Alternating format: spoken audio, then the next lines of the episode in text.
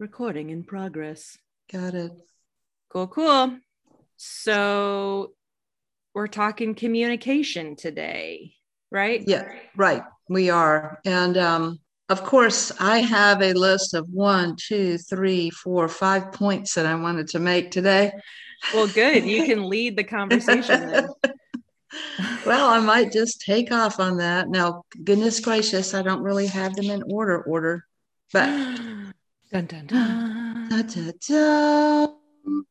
I feel like I have been doing so much communication stuff because, uh, well, getting ready to go on vacation, you know, you've got to finish writing up all, you know, the bulletins and all the newsletter and all the, you know, the secretary sending me, okay, here's, here are the uh, weekly emails, the drafts of them that are going to go out for the next two weeks while you're gone. And it's like, okay. I finally just said, you know, for my article for the two weeks that I'm gone, I'll just send you a picture periodically of me in California waving to the congregation. Yeah. You know, Hey! whatever. Hey, here I am. oh my gosh. Uh, yeah. It's like a- it's like reminds me from like when I was a teacher. Sometimes it's just harder to be gone because you have to Mhm. like leave all the stuff for the sub and then you got to grade it all when you get back. And it's just like more of a pain to leave than it is to just. I know, and. I I often say that too, but I got to tell you, on Thursday when I realized I was like writing the last thing that I, other than my sermon for tomorrow, when I was Mhm. writing the last thing that I needed to do, there was a, a sense of euphoria. And because I've and because you know I'm not planning to take my laptop with me. whoa. I know, A I real know. vacation. Yep, not taking it and not not writing anything. I've got my phone if I need to respond to any kind of emergency thing. So Nice. It's like that SNL skit. Not gonna do it. not, Not gonna not do gonna do it. I know. That's right. I figured the best way not to do it was just not to take my laptop with me. I always Decide. feel like I'm taking such a huge risk when I don't bring my laptop with me somewhere. It's just like, well, what if I need it? What if I even just want to watch a show on Netflix? How will I do that if I don't have my laptop with me? Oh my God, what am I doing with my life? well, and with with me as a baby boomer, it's more like, what if I need to share a file with somebody that's in my that's in my Word documents? what if I can't- need to can't- share a PDF? I can't do? access it on my phone. Well, you can, but that's Uh-oh, a whole can other you? conversation. You can. Oh no. It's called the cloud. Cloud. Oh darn it. I always forget about the cloud. Yep, it's a thing. It is a thing. I know my young council president, you know, always uses all that all that stuff. All that, you know, sent Mhm. me Google document this, and I'm like, oh, I hope I can open it. Oh darn. I don't know if I can open this, and then I have to email them saying I can't open it. I know. And now that's just like embarrassing. I know you But yeah. boomers must just live in a constant state of fear. We do. It's like, uh oh, this is this is some new thing. I don't know. I don't know. What is it? Oh my god! a lot of that. Unfortunately, a lot of that stuff is is um, is getting older. Um, or no, easier is what I meant to say. It's getting Yeah. easier. So you know, I'm sort of getting into the how a lot of it's intuitive. You know, yeah, it's Like, becoming a lot more around- intuitive. click around enough, you're like, oh, there it is. Okay, Ah. okay. Instead of so you know, you got to push through the panic. I don't recognize this. I don't recognize this. And I think we found our title for today's show: communication push through the the panic. panic.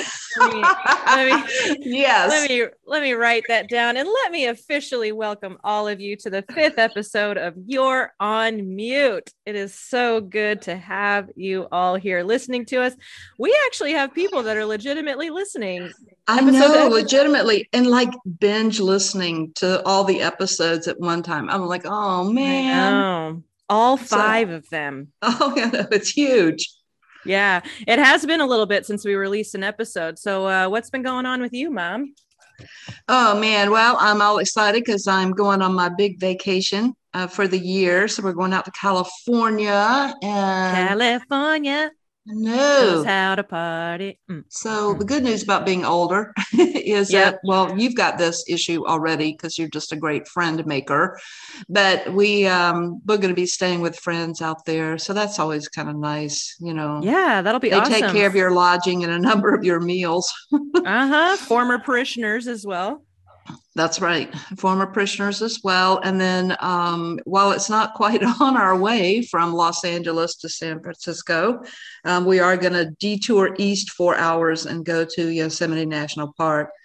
It'll be Um, so worth it. I know. I'm so looking forward to that. And we got, actually got um, we actually got reservations to stay um, inside the park too. Which I was amazing. I was I was really surprised that we could get them, especially Yeah. at such late notice. But you know it's a different kind of a different world right now. It's technically after summer so we'll see.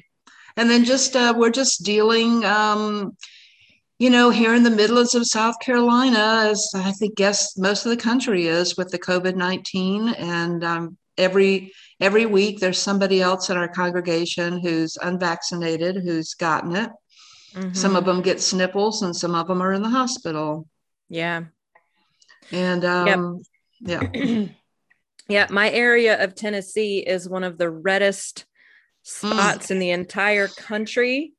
Um, I think uh, our vaccination rate is like less than 30% or like right around 30%. Oh, well, that's less than us, which is surprising. Yeah. And so uh, there was a, a recent article that came out that said pretty much county-wide, there's less than 10 ICU beds available Mhm. um, in both adult ICUs and children's ICUs. So um, it's it's it is pretty scary. We're seeing more and more kids get it. Um, uh, there's a you know friends of mine that have their kids have it, and you know I know of a three year old that has COVID right now, and it's just pretty Oh, pretty wow. scary pretty scary stuff. So, but um, but yeah, so it, it has been a crazy crazy few weeks. That's for sure. Yeah, and because we want to talk today about communication, obviously, you know, in congregations and workplaces and schools, conversation and communication about what's going on with the pandemic is something that we're, we're all doing that together um, in Mhm. our in our own ways, and it's something that we just have to keep talking about all of the time. Um, communication is a huge, huge issue in uh, congregations as well. Um, it's something that um, I guess maybe I, I don't know. I feel especially attuned to it.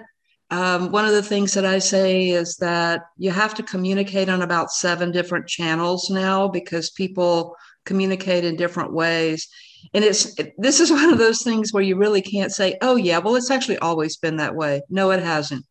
There were like two ways um, you either telephone somebody or you talk to them face to face. That was pretty Mhm. much it. Right. And um, so I, I'd love for us to talk some about that. Um, and um, just in general, you know, why is it that in congregations people always c- complain that communications are not good or nobody knows what's going on? You know, that's a that's a famous line to throw out. Mhm. Um, and, and then, you know, kind of the communication that is basically pastoral care. And what does that look like? yeah. And, and communication as conflict management. dun dun dun. And communication as doing what I feel is like the number one job that I have right now, which is lowering the anxiety in the system. Mhm. and um, as well as the depression. You know, so we always wonder, well, you know, what can we do? How can we help people? I mean, I think Mhm. communication in many ways. Communi- well, let me say, communication done well is like bringing the tuna casserole over to somebody. I mean, Mhm. it's really really helpful but one of the things that um, before we get into all that that i wanted to say thank you and acknowledge that um, musician friend malachi doran is the one who wrote our intro music, which you will um, hear for the first time in this episode. So, uh, mm-hmm. shout out to Malachi for doing that for us. We really appreciate it. Thanks, um, Malachi. He, thanks, Gal. Yeah, and he calls it Jazzy Shimmers. Jazzy Shimmers. it feels like a very NPR like intro music, you know? Yeah. Well, okay. Well, we'll we'll toss that on the baby boomers, even though he's not one. Um. Well, NPR has struck my generation pretty hard. I remember when I started listening to it voluntarily and I and I as opposed to trapped in the car with your parents. yes, and I thought to myself, "Oh my god, I'm an adult." I you know enjoy, you're an adult when you enjoy NPR when you're like, "Yes, Prairie Home Companion. Mm, let's do it." I know. Let's do it. Oh my gosh. Yeah. No, I. That's I, true. It is. You're still, right. It is kind of NPR-ish. Yes. Well, I th- so, and I think so. Listeners, let us know what you think. let us know well, what you nah, think about. Don't worry about it. Yeah, actually, we don't care because uh, right. we're gonna play it. We're gonna play it anyway. Nevertheless, um, jazzy shimmers coming your way. I, I, know Elise and I can share a number of stories about um, communications that have gone well, gone wrong. Um, mm-hmm. But uh, you know, one of the things that um, that I, I would like to just kind of lead with is what I stated earlier, which is the number of channels that your person um, who's in charge of communication, mm-hmm. uh, which in congregations is pastors mostly, um, you know, that you have to do. And mm-hmm. let's just say it's hard enough trying to communicate on a couple of channels, and doing seven or eight is really, really tough. And, and by channels, I mean things like um, obviously face to face communication is there. But you know, if you've got a congregation of 700 people, face to face is pretty tough with everybody. And it's like a basis. it's like a it's like a game of telephone. You know the Mm-hmm. The the initial message is, "Hey, we're just having one service at ten o'clock next week instead of our normal three. And then by the time it makes it to person twenty, it's we're only having one service a month. And it's just like, yeah, mm, no. Well, one no. of the but one of the ways that um, that I've discovered over the last probably 20 years that I've been using this is the uh, dial my calls service. And if you don't know what that is, I mean, it's a it's a platform that allows you to, depending on um, how much you spend for it. I mean, we don't pay much money at all. It's a fairly cheap service for what you get back. We can we've got 200 uh, phone numbers of our folks inputted. As long as you've got a phone of some kind, it can be a landline, it can be um, a cell phone. Um, you will hear this call, and um, and so that's awesome so um, unless you're a person that's like literally with alzheimer's in a nursing home bed you're going to hear this because mm-hmm. everybody has some kind of phone yeah. um, and so uh, that's a wonderful way even if you've got a thousand member congregation to get the word out about anything like we've changed our service times or something like that or this or that has happened um, but I've also discovered what a wonderful pastoral care resource it is. And, um, you know, it's not meant to be just, for me at least, it's not meant to be just newsy. Like, hey, everybody, remember the fish fry that we're having on Saturday night? Hope to see you there. Yeah, you can do a little bit of that. But if part of what we also do is to express the fact that, you know, your congregation, your pastor cares about you. I'm talking to you now. Because mm-hmm. a lot of mm-hmm. people feel like it's a personal call to them. In fact, I've had mm-hmm. some older people who say, "Yeah, I actually talk back to the uh, to the phone call." You know, they'll say things like, "Thank you, Pastor. Thank you for calling me. Okay, I'll see you Sunday." You know, they, they like tell me that they that they talk like that so I, really, I'm, you know, I'm trapped. I'm trapped between feeling like that's very sweet and that's very scary all at the same time. But yeah, right. No, or the woman, or the woman a, a, few months ago when I had, because uh, I try to call like um, like today is Saturday and I, I call this morning or I'll call on a Friday. I also want to have something to say. Right. Um, so I did that too. But this one woman, I, I, I don't know. I guess I forgot to do the robocall at the end of the week, and and I had realized it, and I said, well, to myself, well, I'll just do it Sunday after church. This woman comes up to me and she said, "Did you do the robocall this week?" I said, "No, Susie, I'm sorry, I forgot." Um, but I'm but I'm going to do it after church today. She's like, "Shoo!" She said, "I thought my phone was broken." well, yeah. Oh my gosh. So at Trinity, we do whoever's preaching is in charge of doing the Thursday robocall. We do a, an email and a call, and some people can sign up to get a text version, but it's usually too long. But um, mm-hmm. so if if we don't send it, if people aren't getting it by Thursday afternoon, we start getting phone calls and text messages like, Where's the robocall? You didn't send the robocall. We look forward to the robocall. Why haven't you sent it yet? Mm-hmm. And um, you know, it's funny. I have a big post-it note on my desk that says don't forget the voice message. Because, oh yeah. I write it down for myself too. Robocall. Oh yeah. Robocall. Do the robocall because we use one call now. That's the system we use at trinity and it works really nicely because you can basically you know pastor stan or i will type out the message for that week email it to our admin she'll plug it into one call but then we also have the one call app on our phones where we can directly do the voice messages and it gets sent out and so um, mm-hmm. You know the, even stan and i have had panicked you know text messages between each other where i'm like stan you're preaching this week. Have you done the have you done the call yet? And he's it's you know thursday at five o'clock. He's like oh my gosh i haven't done it. I'll do it right now.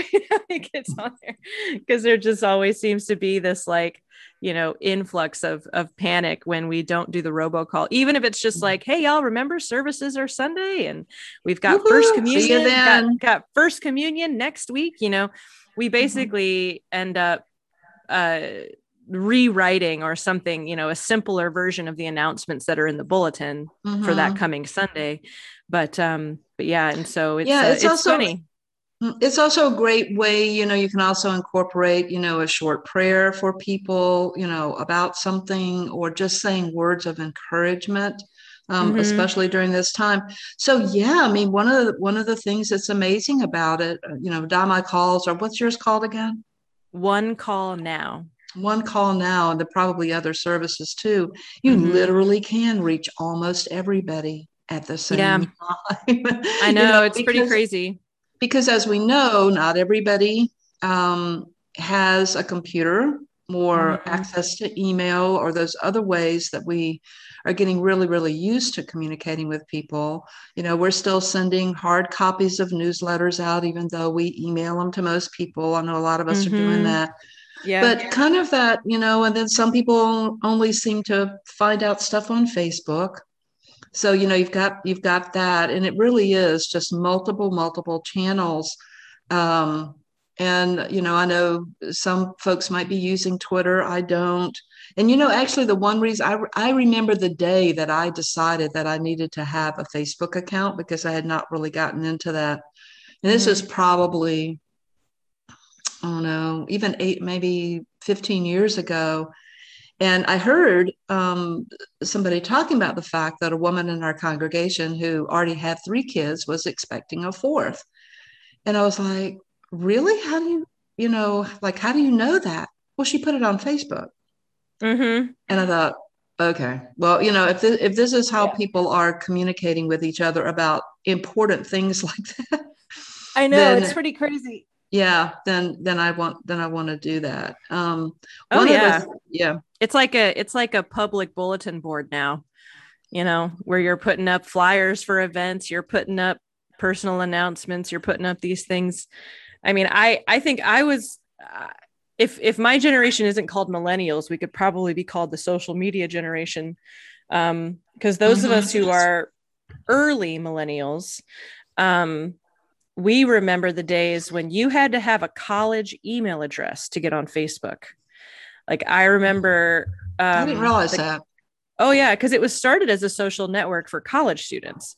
And so um and so the uh the system was you had to have a college email to to get in uh, you know an, a dot edu to to create oh. your account and so the class above me was really the first class and i graduated high school in 2005 and so the class of 04 i remember you know all the seniors in the cafeteria talking about like oh i finally got my my college email so i'm on facebook now and you know they'd kind of tease us like ha you still can't get one you know kind of thing because it was like the new thing um and uh myspace was something that everyone right. could get but i didn't myspace wasn't big in evanston or chicago where i was but i remember when i went to florida state MySpace was huge in Florida. So, like all of my new college friends, when I got down to Tallahassee, they all had a MySpace, like since they were, you know, freshmen in high school. And um, so I remember making a MySpace in college, but I never really understood it. and then, and then that kind of faded away. But I remember because I got or I got accepted early to Florida State, like in October of my senior year. So I was one of the first people to get um, my I think I think it was I think my college email was IEA05C at fsu.edu. Yeah, that sounds familiar. Yeah, and uh and so I um I got my college and I, I mean I remember what my first profile picture was. I remember like how the the wall used to look and all that it's not really called a wall anymore it's called a feed but um but yeah so we were we were really one of the first uh, groups, kind of that 1985, 1986 babies, um, to really dive in headfirst into social media. So it's um it's it's literally something that I've been navigating my entire adult life. I know uh, it's amazing. It's it's amazing. fascinating. So, yeah, and so um, you know, for my for my boomer colleagues, you know, I would say um, you know, I hear a number of us kind of pushing that stuff away, or or folks, you know, especially on the upper end of boomers who are, you know, already retired and and all that kind of stuff. Like, well, I just I don't know what that is, and I don't I don't do Facebook, I don't do this or that, and mm-hmm. and I just kind of say I don't know if I would do it personally either if um, i mean i also did it so i could keep up with you and your sister a little bit too mm-hmm. because you would post stuff on there that you know, just good to know. Mm-hmm. But I said, you know, just just in my work life, I feel like I have to to have these things to keep up. Um, but yeah. I, yeah, and you know, you and I've talked recently, Elise, too, about how some of the dangers of Facebook, mm-hmm. um, and how it can um, it can give a false impression of who you are. Um, you know, and I think that that the boomer generation and above doesn't I don't know, doesn't quite understand what how people use Facebook, that they don't use it to put everything about their life on there. So mm-hmm. if yeah. I mean I mean I feel like I put um I frequently put pictures of myself um doing something like hiking or you know, riding my bike. And if you looked at my at my Facebook post, you would think that that's all I do. Yeah. You know, I mean, you know, like, yeah. oh, she never posts a picture of herself at church. Is she just always out and about? No, uh-huh. I am mostly. you are you know, mostly at church. I am mostly worky working. And so, yeah. um, that can be that can be a real problem or if you're mm-hmm. always posting pictures of yourself at the dog park it looks like you live there right um, yeah i mean there's it's it's funny too because even even though like my age group of folks kind of like the mid to late 80s um, even though we were kind of the first generation to really dive into social media we've also kind of started to pull back from social hmm. media mm-hmm. i think i think we there was definitely a honeymoon phase of of social media where it's like oh man i can keep track of all my friends and and i can do this and i can do that and i can share this and share that and and then and now you know it's become such a necessary thread in our society or we've made it to be a necessary mm-hmm. thread but i'm meeting more and more people my age that don't have a facebook don't have an instagram you know and and my first thought is oh god good for you. I I, there's a Mm. part of me there's a part of me that wishes i don't have it either. Um and and it usually happens when you get burned by it. I mean it it there's studies now about like the um you know the, the social media representation of people and how false it really is how it it paints such a small picture of your life but if that's Mhm. all other people are seeing especially if like it's it's people that you don't communicate much with face to face um it can be really damaging because perceptions are people's realities a lot of times Right. so like like you were saying you know if if people are only seeing pictures of the dog park or the latest craft or you know whatever they're like well how how in the world is she doing anything else um you know if that's all that's on there and so it it really can it, it's an it's an incredible tool if we use it correctly and it's so Mhm. dangerous if we don't and we've definitely seen that in like the trump era of American politics and, and American social, you know, communication, the amount of cyberbullying that happens now, the amount of just like false information that gets spread, so much of that starts on platforms like Facebook. Mhm. And and so it's it's one of those things where we've now created this trap for ourselves where we have to now almost over communicate for to make up for the amount we're communicating. yeah, right? the So, like- misperceptions and all that. Do you think that do you think that one of the reasons that your generation is pulling back is because as really kind of mature people mature people in the workforce now is proven not to always be such a good thing? Is that do you think that's one of the reasons? You mean like we're running away from boomers? Oh well yeah. That kind of sounded like what the question was. I mean, a little bit, right? I, I, but I also think there's this realization of how much of our lives are, are on there. I mean, I I almost feel bad for all the kids being born these days because, you know, my generation, the, the more embarrassing pictures are hidden in the family photo album in the guest room closet. But now every single picture from these kids' childhood is on the internet and nothing goes Mhm. away on the internet. Nothing is ever fully deleted. And so, you know, I, I kind of laugh when I see these like silly pictures of of my friends' kids, and I'm like, oh, they're gonna hate that when when they get older. You know, they're gonna hate that that you know little naked picture of them sitting in a sitting in a mud puddle, you know, is, is going to make it onto the internet, you know, when they're trying to get into college or whatever. But, um, but yeah, I do think there is, there is kind of this realization of, um, oh gosh, like, I, yeah, I mean, I think, I think we are seeing, like, I know a lot of people my age and younger have moved away from Facebook Mhm. um, when I w- when I was teaching high school in Atlanta, um, I had a lot of my students, you know, ask me what social medias I was on, and it, it broke so many rules to to be friends with your students. Mhm. Um, and so I kind of said, well, you know, it doesn't matter because I'm not going to be friends with you on it. And they said, well, you got an Instagram? And I was like, yeah, I have an Instagram. And I said, you know, I've got a Facebook. And they're like, Facebook, Facebook's for old people. You know, that's just kind Oh. of. And so, and now even my generation is seeing these new platforms that only about half of us are are getting into. Like I've got friends that are all over TikTok.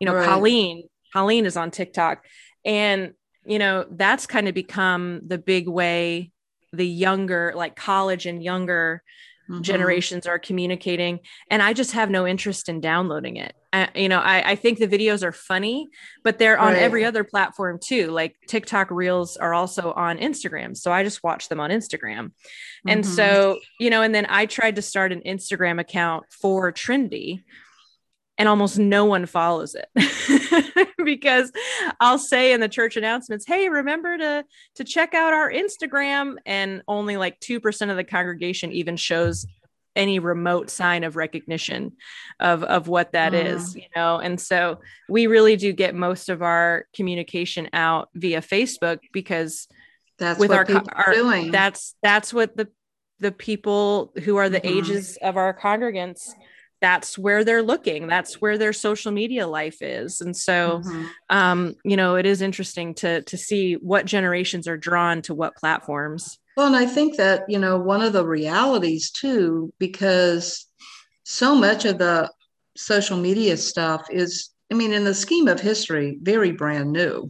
Mhm. And so the technology is there, but kind of our ethical thinking about it hasn't really caught up. I mean, you know, sort of what are the boundaries of it? I mean, Mhm. we saw some of that with, you know, um, you know, some Trump tweets and all that kind of stuff where, you know, people did say, whoa, there there is some kind of line in the sand here. You know, right you yeah can't say this, but but so like, but who determines that line in the sand? You know, is it the, the Mhm. company that owns the social media? Is it um, just the whole community rising up and saying, yeah no, that that sort of no people that sort of breaks some kind of social commandment that we have. yeah Um, so I think partly um, partly that's what's going on. The one thing I know that, um, as you said a little while ago, I hear all the time, well, nothing really goes away on social media. I believe you because I I could I couldn't argue differently, but I'm sure that you can research it. But from from the perspective of like history and keeping archives, um, like I'm working on that in my congregation right now, and you know, going through a lot of paper and a, a lot of records, and just being so delighted at finding certain things Mhm. um, that people didn't know were there, and it tells more of your history. And I'm like, you know, with everybody kind of communicating via emails and posts and things like that, you know, where's the, you know, where's the scrapbook on that stuff? I mean, you know, that we can that we can pass down to generations. I mean, when I find stuff that has um, my dad's handwriting, yeah you know, because it's so recognizable. It is. It's really distinct. you know and now Yeah. you know every bit we're going to lose people's handwriting. Yeah. Because we're not going to see it. And so few people like um, you know write cards or write letters that they mail or Mhm, anything like mhm. that. So I, I i trust that we'll figure that piece out in terms of how do we how do we gather that kind of especially the personal stuff. I mean Mhm. You know the the national stuff and the wider community i think that'll be there. But even like even like um congregational records i think um, Mhm. you know can really can really be lost. And um yeah. you know let me just say um but here's kind of an example of um that just fascinated me. And then i want to talk then i'd like to talk more about um some more pastoral care stuff and how we care for each other uh, Mhm. through through communications. But so we're going through a lot of um, records and, and things like that that we have at our congregation, and partly they have lost um, some of their parish um, register information in the switchover that seemed to have occurred around 2005 2008 from keeping everything by hand to keeping it in the computer and so we're we're having to deal with that and then we've got all kinds of stuff like um, you know old sunday school record books like every class you know Mhm. has you know here's the roll of people. Check they were here this sunday. You know little susie gave 25 cents. You know i mean i remember those when i was a kid. And so you know some of the older people were saying you know we've got we've got tons of those. Do we really need to keep those? Seems like they they just are not valuable and so the historian part of me said yes they are i can't exactly tell you how they might be used by somebody but Mhm. they are a communication tool so then i was having dinner with our friend peter who teaches um, uh, music history um, on the university level and is a huge um, Mozart expert. Mhm. So I was having dinner with Peter, and I know he's writing this big book on Mozart, and he's been doing all kinds of research. And so I said, Peter, can you give me an example of how something that looks kind of boring and unimportant Uh-huh. could actually be used to discover something. And immediately he's, I, I knew he would have like 50 things he could think of Yeah. related to Mozart's life. So, Right. but here, here's the example he gave. So he said, you know, back in the 1700s, there were people who, just like my ancestors did too, you know, they kept diaries. Here again, writing stuff down. mm-hmm. They kept diaries, and very often at the beginning of each entry, each day, they would say what the weather was. Uh-huh. And then Yeah. there were people, my great grandfather did that. You know, you always knew whether it was raining or it was super cold or whatever, because they would tell you. And then um, he said there were also people that um, like to record the barometric pressure of the day because they had, Mhm. you know, they had the technology. And so they were all excited Right. about it so anyway, Mozart dies, and his um, he has a funeral at the church, and then was buried at the graveyard wherever that was in Vienna. hmm And so um, it was noted that his family did not attend the burial. They were there for the church service, but they did not attend the burial. And the records, uh, in terms of what the family said about that, was they said, We didn't attend the burial because the weather was so bad. hmm Well, all these people who kept records of what the weather was like on what happened to be his funeral day say the weather was beautiful. Ah, So, where, what's the reason for the disconnect? Well, Mhm. my friend Peter speculates that um, because Mozart died in great debt and in poverty, and one of the things that happened often to people who died in debt is that the bailiff would show up at their funeral or at their burial and Yeah. arrest the body and sometimes arrest the family until the debt could be paid. And so he speculates that that's the real reason why the family didn't go to the funeral wow. um, was was because they were afraid that they or the body might be arrested. Later on, they changed that law so you could no longer do that. yeah. But that's where this supposedly insignificant, you know, looking stuff is used by researchers to to do that. And I'm thinking about, you know, the records that we're keeping now. I mean, this is going to be a significant time.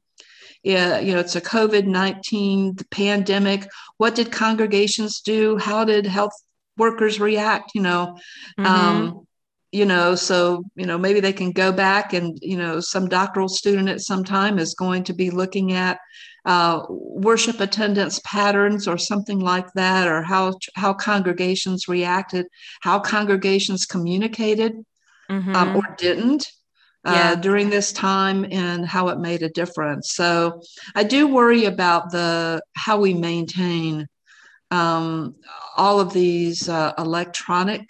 Uh, com- I mean, think about the significant stuff that's said by text message, Mm-hmm.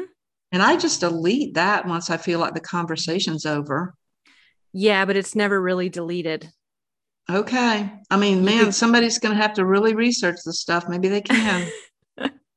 they will be able to. Well, there's also like, I mean, they've already, you know, had, you know, pretty significant um um tracking, you know, like your memories and things like that. Like I have an app called Timehop, right? And so it links up to all of my social medias and my camera roll in my phone.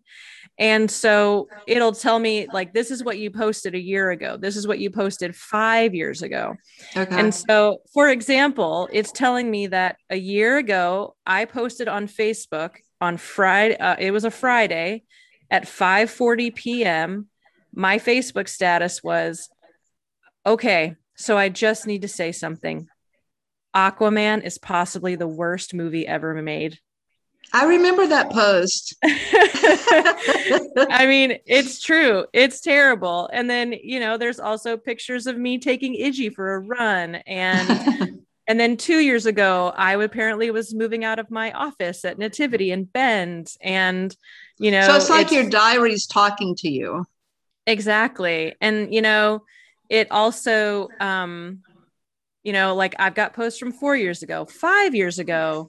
Let's see how far we go back. Seven, seven years ago, I bought milk chocolate covered peanut butter pretzels from Publix and I posted about it on Instagram at 8 p.m. Um, and then eight years ago, 10 years ago, I, I, this, on this day, 10 years ago, I landed in South Africa. Um, let's see. And then they also do things at the very end, which is pretty cool called retro videos.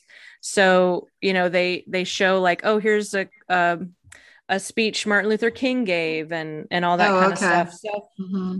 you know, they're, they're, they're finding great ways to document these things. okay, things. so you're saying you're saying I shouldn't worry.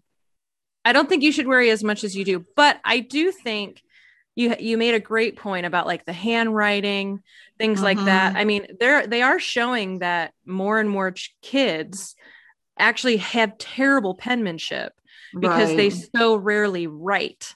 They're mm-hmm. they're always they're always typing. And so but I also know, you know, my generation which doesn't always get credit for this um, I'm really big into sending cards.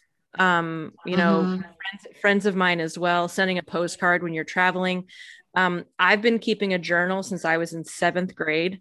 I've got a whole drawer full of them. Yeah, that's um, awesome. They're not quite as interesting as as great great grandpa Joseph's are because I'm not. Oh, he wouldn't. He wouldn't have thought. He wouldn't have thought his were interesting. Nobody thinks they're interesting. Yeah, yeah. Just, I do try. I have been trying lately to write more about what's going on in the wider world, not just and your like, and your perspective. That's yeah, helpful. And, and not just, you know, um, went on a first date today, you know, or something mm-hmm. like that. But mm-hmm. um, you know, I, re- or, I uh, remember I remember when um when President Kennedy was shot, um, because my dad, your grandpa, um, you know i think kept journals pretty well you know he mm-hmm. he really you know he had great interest in being remembered so he did um, but he had his little journal of some sort with him he was actually um, driving for work you know traveling to some part in the state getting water samples for DHEC or something mm-hmm. and um and so he heard on the radio um, mm. That Kennedy had been shot, and he pulled over on the side of the road and started writing in his journal. Oh wow! About about it, yeah. And so we yeah. still have that. You know, that kind of stuff. I think is so. It's not just the just like I kind of said with the robocalls.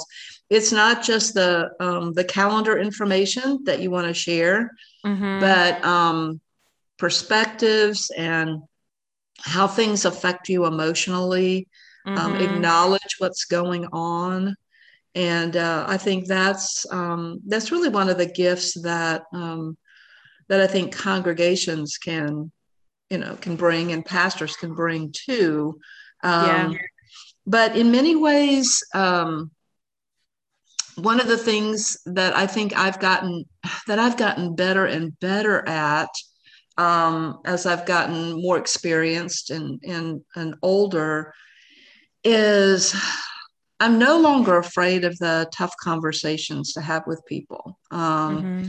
You know, because a lot of communication that works and works well really comes down to um, just inviting people um, to be heard. That's is what most people want when they talk about, you know, communications are bad, or I don't know what's going on, or they're just people are just, you know, some people are just by nature curmudgeons and and other people are legitimately sometimes upset by things and they need stuff mm-hmm. explained mm-hmm. but you know no email no text message no robocall will do what is needed for a lot of us which is to just have somebody sit down and talk to us one on one or be that pastor and a family talking to each other letting people be heard because um, a lot of times that's what makes people grumpy when they feel like nobody cares, which is uh, also code language for nobody's listening to me. My opinion, yeah. my opinion doesn't matter. And when you can just give them some space, to say what they need to say and then show that you have heard them. You might not agree with them, and you might say, I hear what you're saying. You're probably not going to be able to do anything about that. you know, mm-hmm. um, you know, if somebody tells me that they just don't believe that women should be pastors or what have you, there's, I can listen to that and I can, um, I can try to understand what their points are and I can let them know that I still care about them, but I can't do anything about the fact that I'm a woman pastor, right? Yeah. All, the all the listening and caring in the world is just not going to make that any different. Yeah. And, I hear um, you, but um mm-hmm. we're kind of stuck in this here now. Right. And yeah. I think that um, a lot of times um, and this might be true of you know bosses and workplaces and all of that we all feel stressed and busy and um, you know we don't always want to give give that time to people and i think one of the one of the ways in which pastors are different from other professionals this may be also part of our emotional downfall but is you know when people come in to talk to us they're not paying money to talk to us directly mm-hmm. right we're not charging by the hour mm-hmm. um, to have this counseling session with them nor are we saying, well, we only have an hour. Um, you know, it's like your therapist, your counselor, your doctor, the attorney, whatever, you know, they have put you in for a certain amount of time.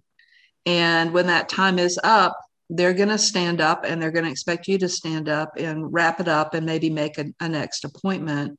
Mm-hmm. Um, whereas we're stuck. You know, we're you're stuck. I try to you know, feel like it's easier for me to go to their place because then I can stand up and say, you know, you know, great conversation. You know, can we have a prayer before I go?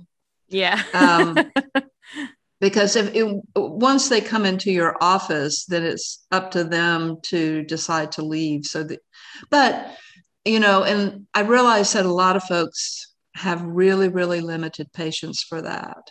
Yeah. And and if and you know there there have been people not a lot but there have been some that because they're just really angry about something um, i have or because they are just so mean and they're and hurtful in their language i have decided things like i'm never going to visit them by myself mm-hmm. again take somebody yeah. else um, or I'm not going to meet with this person, you know, in, in my office, you know, by myself because I need to have somebody else here um, to support this to support this conversation and to also hear it. Yeah, you know what each of us what each of us have said. Even Matthew says that's a good idea. You know, mm-hmm. in the mm-hmm. Gospel of Matthew, it says, you know, if you have a problem with another Christian, go to them and take someone with you right, right. So, Who's just kind of a this is these communication issues have been around for thousands of years. yes, as long as there have been human beings. So but social I mean, media isn't completely to blame. no. We're always looking for excuses for our bad behavior, but you know, yep, it's just sin. It's just sin, people. Mm-hmm, um, exactly. That's so, why God is so important. Right. Da, da, da. And then also the, you know, the um the one thing that, you know, some older parishioners especially say to me is, you know, why is it that younger pastors just won't visit? You know, and um that's a tough one. I'm um, guilty of that. I'm guilty of that. So can you say will, why? So I don't know if I can say why necessarily, but I I do think that a side effect of you know technological advances in communication mm-hmm. is you know i think i think we base how we communicate with people on how we like to be communicated with. I think you're right. And so you know my generation we are pretty like obviously a phone call or a visit or something like that is always going to be preferable mm-hmm. I would say. Mm-hmm. I mean, I I I like talking on the phone. I'm one of those people where I could sit on the phone for three hours with somebody, um, and and have a great conversation. But I also, so I also like, I I also find you know a, a lot of a lot of uh, comfort in just texting with somebody. I think sometimes I don't necessarily have the energy to to to chat with someone or or mm-hmm. anything like that but being able to text you still feel connected but you're not like extending yourself beyond what mm-hmm. your energy level is and so i think that just has kind of become the norm um for for a lot of people there's this great scene in in the office uh which is um the, one of the best shows ever created but uh, a, a girl named kelly who is kind of the office's like um you know token trendsetter. You know she knows what's going on with with with with the world or not the world but she knows what's going on in in in you know uh, the social media world. She understands all those kind of things. And and at one point she's sitting in the conference room with jim and he's figuring out how to text back something in kind of a, a, tricky situation. And he goes, You know what? I should just call him. And Kelly goes, You want to call someone? that texted you? Do you want to drive them away? yeah, they'll never text you again. And it's so true. I mean, it's like, I mean, I've I've dated folks before that all of a sudden they're calling me and I'm like, why are they calling me? like, what, what is happening? And so I do think um it's it's this interesting paradox because we are a generation that has put our personal lives out in the universe more than any other. Right. But at the same time, I think what little privacy we do have is fiercely protected. And mm. so I'm always of the thought that I'm not just going to drop in on somebody. Right. I, I don't either. Because I would I used hate, to. I would hate that if someone just showed up at my house. And so I always try to call or text and set up mm-hmm. an appointment. And I think there are people, you know, in my congregation, which this was, we proved this, we did it, we did something called God Squad that we're going to keep going um, through the pandemic, where a group of uh, older women from the congregation um, made little care packages for each family in our directory and like hand delivered them mm-hmm. and you know had masks on. No they made a rule where they didn't go into anyone's house. They just chatted on the porch or they just left the care package there if people weren't home or whatever. And and the reaction that they got was so incredible. People were like almost in tears um just getting this visit. And a lot of that is a side effect of the pandemic and, and quarantine. Right.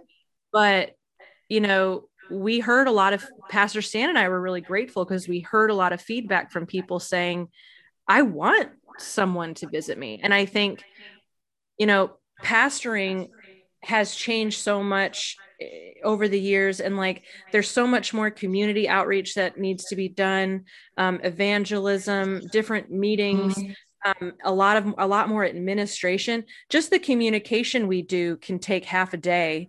I mean because if if we have something to communicate to the congregation we do it on facebook we do it with a phone call we do it with an email we text the people that need to know first we call the people that need to know first. And so just sending out one message becomes a two hour long task. Um, and then it's like oh we should probably write up something for the newsletter. Oh we got to make sure we put this in the bulletin. Um, and so right. I think I think there's less and less time dedicated to just going to somebody's house and sitting with mm-hmm. them, you know, and and and I think that's just a natural progression of church life and community. Most people come to church on Sundays and that's when they do their churching. And if they don't mm-hmm. hear from their pastor throughout the week, they're fine with it. But there right. are people there are people that are like if they don't hear from the pastor personally once a week they no longer feel taken care of and that's definitely an older generational thing but because i mean i'm i'm in a facebook message group with all the young mothers in my congregation i probably hear yeah. from them day i probably hear from them daily and and that's that's the form of communication that they uh-huh. And then you know there's other people that i try to call you know once every two weeks or i try to go take commute like there's a couple people that i 100% just drop in on you know they're you know, one in particular, she lives in an assisted living home. She's really not doing much every day. So me Yeah. just showing Those up are places you don't have to make appointments for. Well, you do now Yeah. in COVID, but yeah with covid you do but you know so i think i think a lot of it is just because there are so many communication options Mhm. you have to figure out what each individual person appreciates that's right. And that's what I meant in the beginning about communicating on seven or eight channels. Mhm. and that that is it's exhausting let's just say it i mean it's exhausting thinking about you know you send out something to um you know six people on a committee via email and only one responds back Mhm. or in my case i would say my 15 confirmation families you know send out Yeah. this big this big okay here's what we're going to be doing for the fall i need you guys to get back to me on whether this date is okay or if this event blah blah blah you know like have two questions i just want them to answer yes or no to Mhm. and you know like one person responds back and so you're like do i take this as a yes or a no and and I'm like, okay, are these some people that just like don't read anything that comes via email? Mhm. or they read it and then it's been opened so you don't have that little notification bubble anymore and then you forget it's there that happens to me all the time Yeah. So there's just so much stuff like that. But I wanted to say that I, um, you know, like one thing that's changed for me uh, is uh, really understanding the wonderful, wonderful benefit of texting. Mhm. um, for pastoral care purposes. I mean, I know that when texting first kind of started as a communication tool, of course, a lot of people weren't using it in the beginning, or a lot of people that I was ministering with weren't using it. And I was just thinking, you know, that's that's a terrible way to communicate. That's so so impersonal.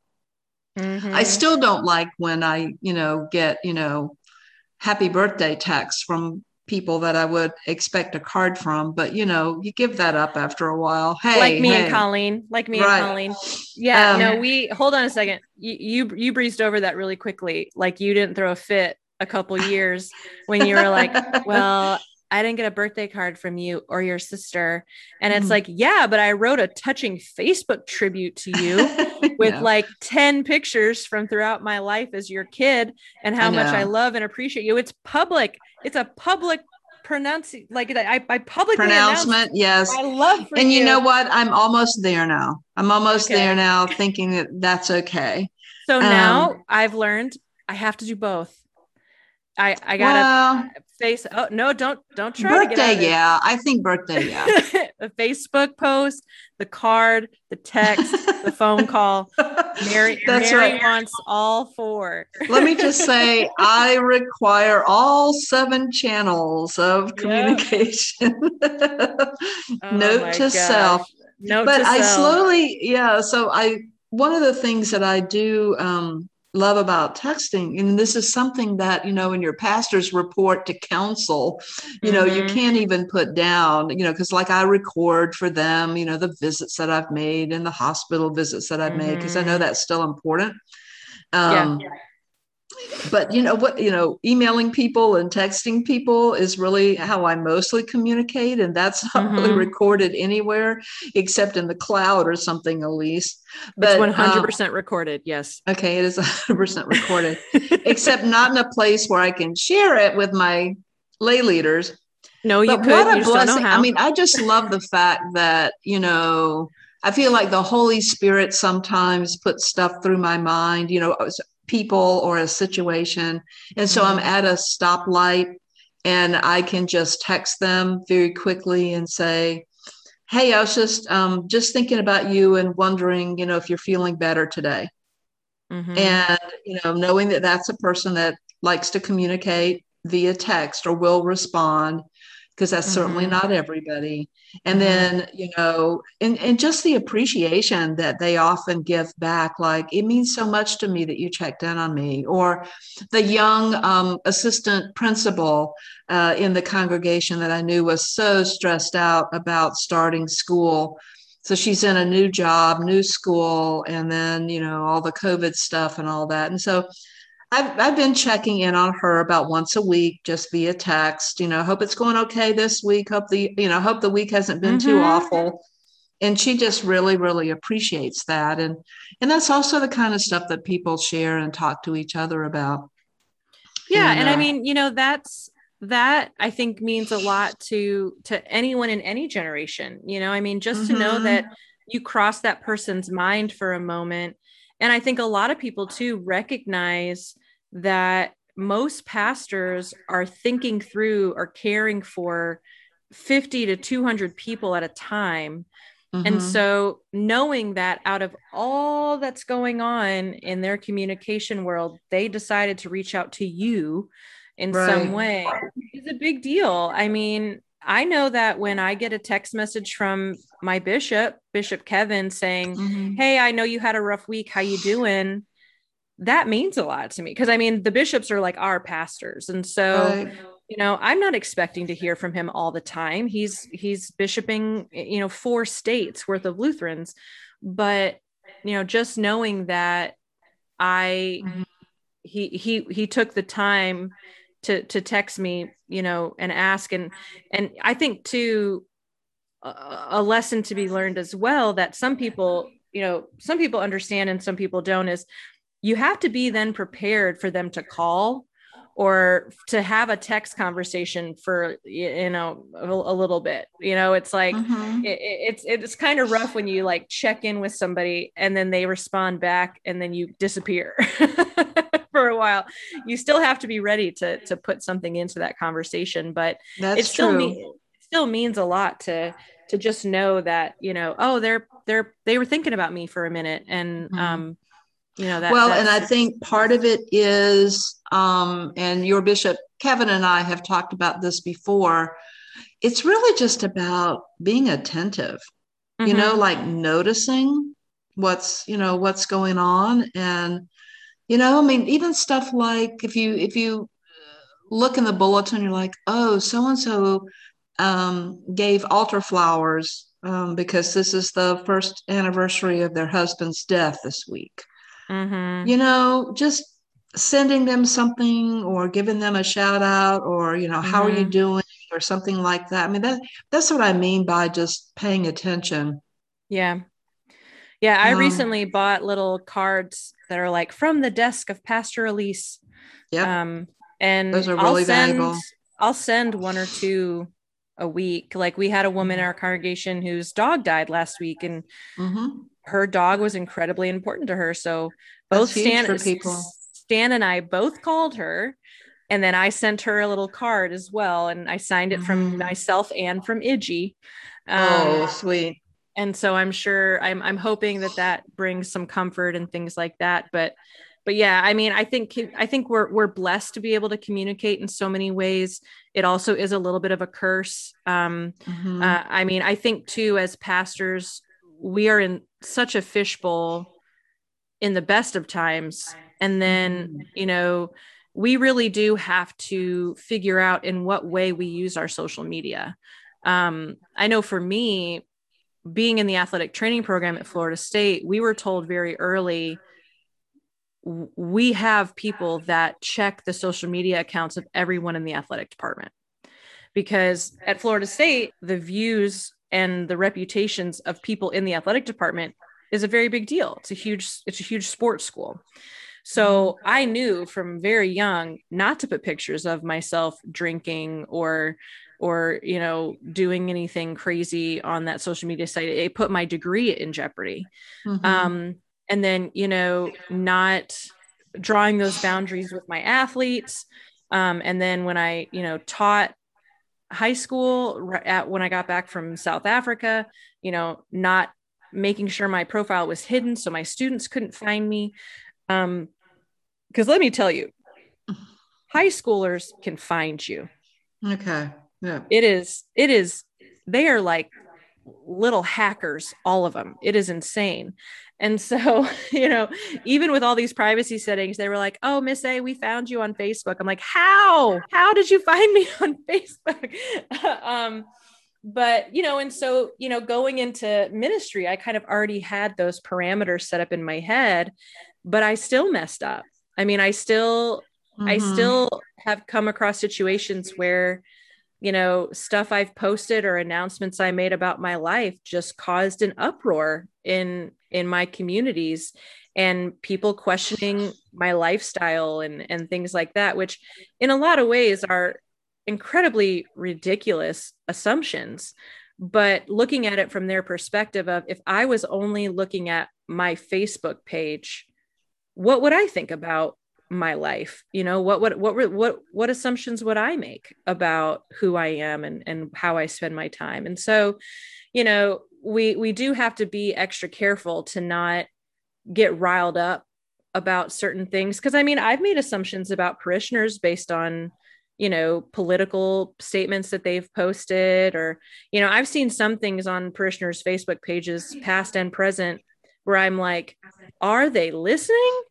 Like how how how are you how do you think this way because they're completely different in person and Oh, so yeah. it's like it's like hold hold on I, I know that you care about people and i know that you're a loving person and that you care about god and and you want to follow in the footsteps of jesus but then you put this thing on facebook that is basically demeaning the humanity of another person Mhm. who Yeah. are you Yeah, right. You're being very inconsistent. Exactly No.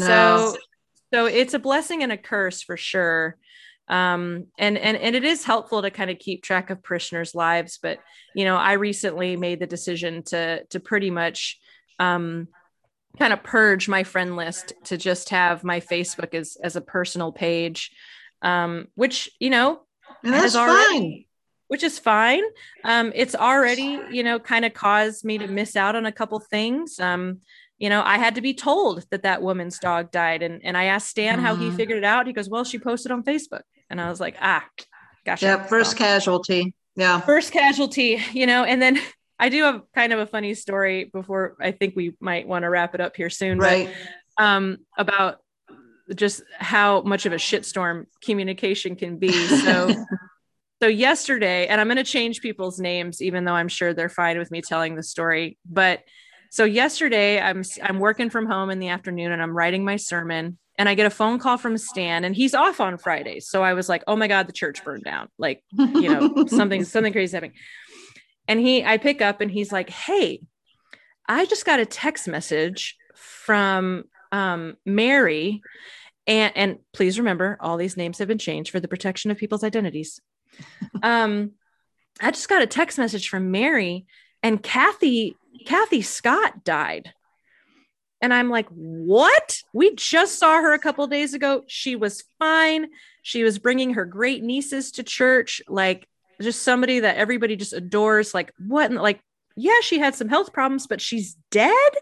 And so, you know, it's kind of like, we got to get to the bottom of this. So it became this like massive um investigation. And and you know here's a great example of how weird being a pastor can be. Having to call someone's friends and family and say hey We just heard- we just heard so and so died.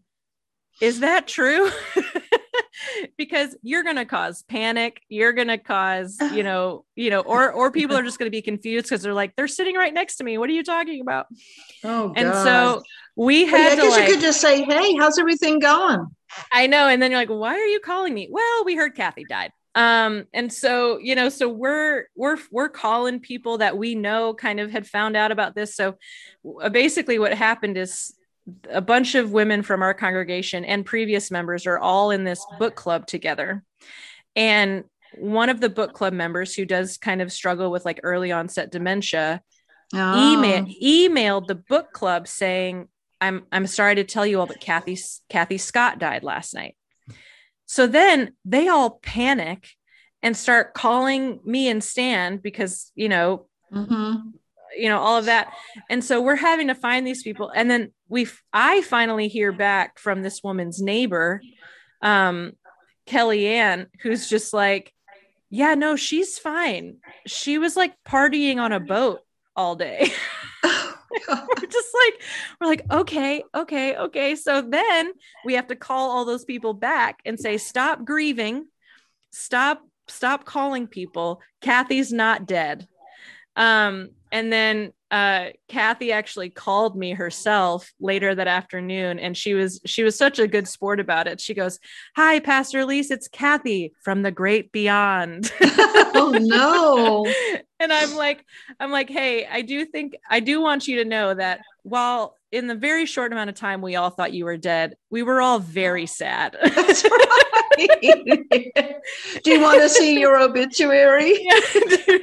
you know, I mean, Stan and I were this close to sending out a voice message oh to the congregation saying so it, the, the source really was the the guy with dementia just screwing up yeah that's what we think. well think. see yeah. in all this communication stuff i mean there's just a variable boom what dementia will do so right exactly so we, communication is oh is, my gosh know, i and like my thing is i i preach this literally and figuratively figuratively all the time that you can never you, you can never go you can never go down the wrong path with transparency you know i think you do have to be right. you do have to be cautious about what you expose but i think a lot of um uh a lot of issues caused by institutional mistrust that all mm-hmm. stemmed from a lack of transparency and so i'm yeah. i'm real big i'm real big on communication and and you know i've been through a lot of therapy that i help help me figure out how to communicate in my personal life and i will say uh, being direct and clear uh, has helped me build successful relationships in in ways that you know being timid and and scared to hurt someone's feelings did not so uh, yes. so be direct people if you mm-hmm. have an mm-hmm. issue with your pastor go to that pastor and talk to them it's it will be okay um yeah and yeah. and vice versa if you if mm-hmm. you know if mm-hmm. anybody has a problem with anybody else it just nip it in the bud you know yep. and you know do the old you know talk to each other not about each other mm-hmm. um is still like you know the platinum rule out there exactly i mean you know, it works you know, like a charm every time and and and never never compare apples to oranges. There's so many studies that show don't compare your life to someone's social media life because we're all only posting the best things. Very That's right. it, it, it has just recently become acceptable to post on social media when things aren't going well. Mm-hmm. um I think my generation is really spearheading that where we're okay with airing our dirty laundry um, mm-hmm. in ways that previous generations aren't.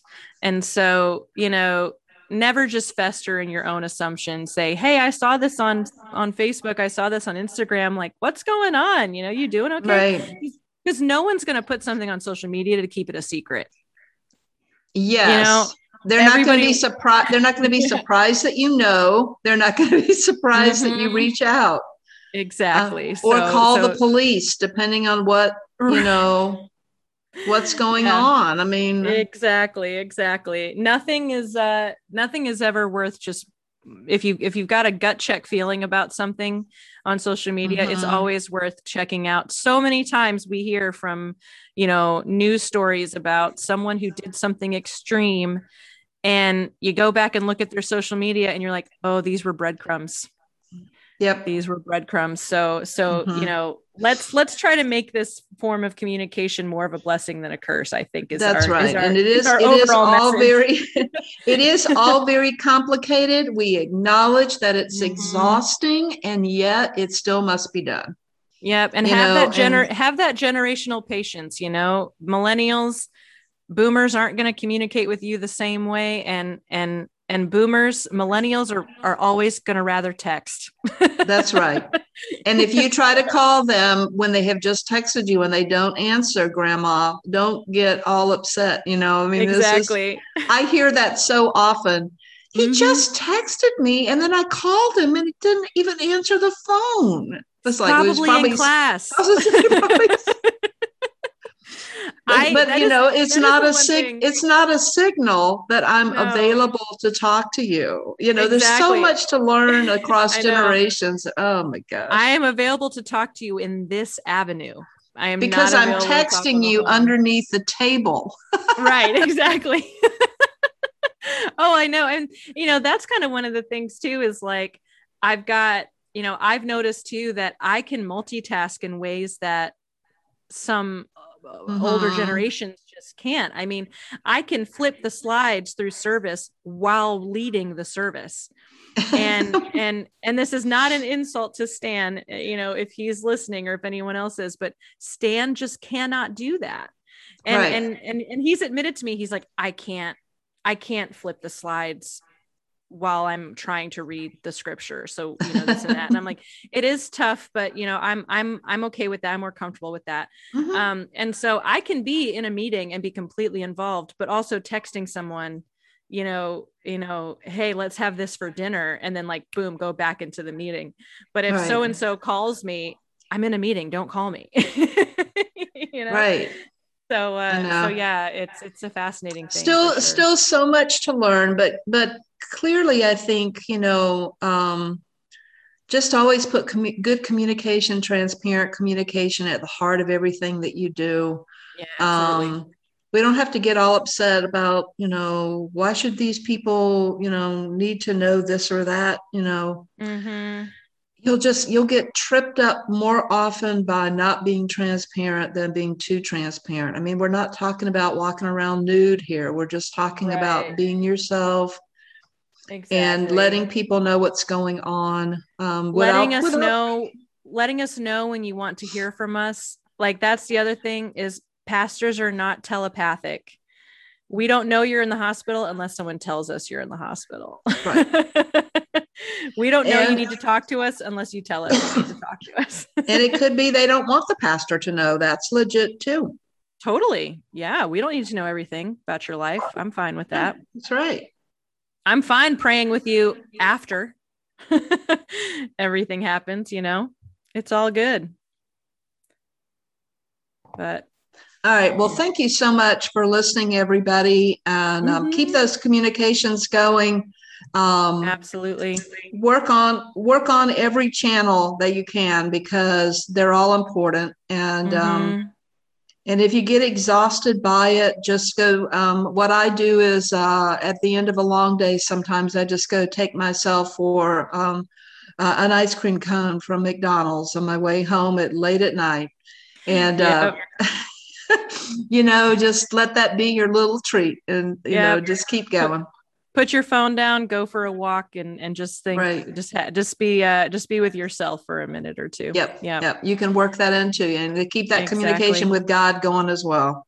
all right exactly well um thanks everybody for for listening to this episode five of you're on mute um another big thank you to malachi doran for the um uh, jazzy shimmers that you are currently hearing hopefully um and uh we'll get a next episode out when we can someone's going on a two week vacation so it's uh, and not taking might- my might- computer. so there That's you right.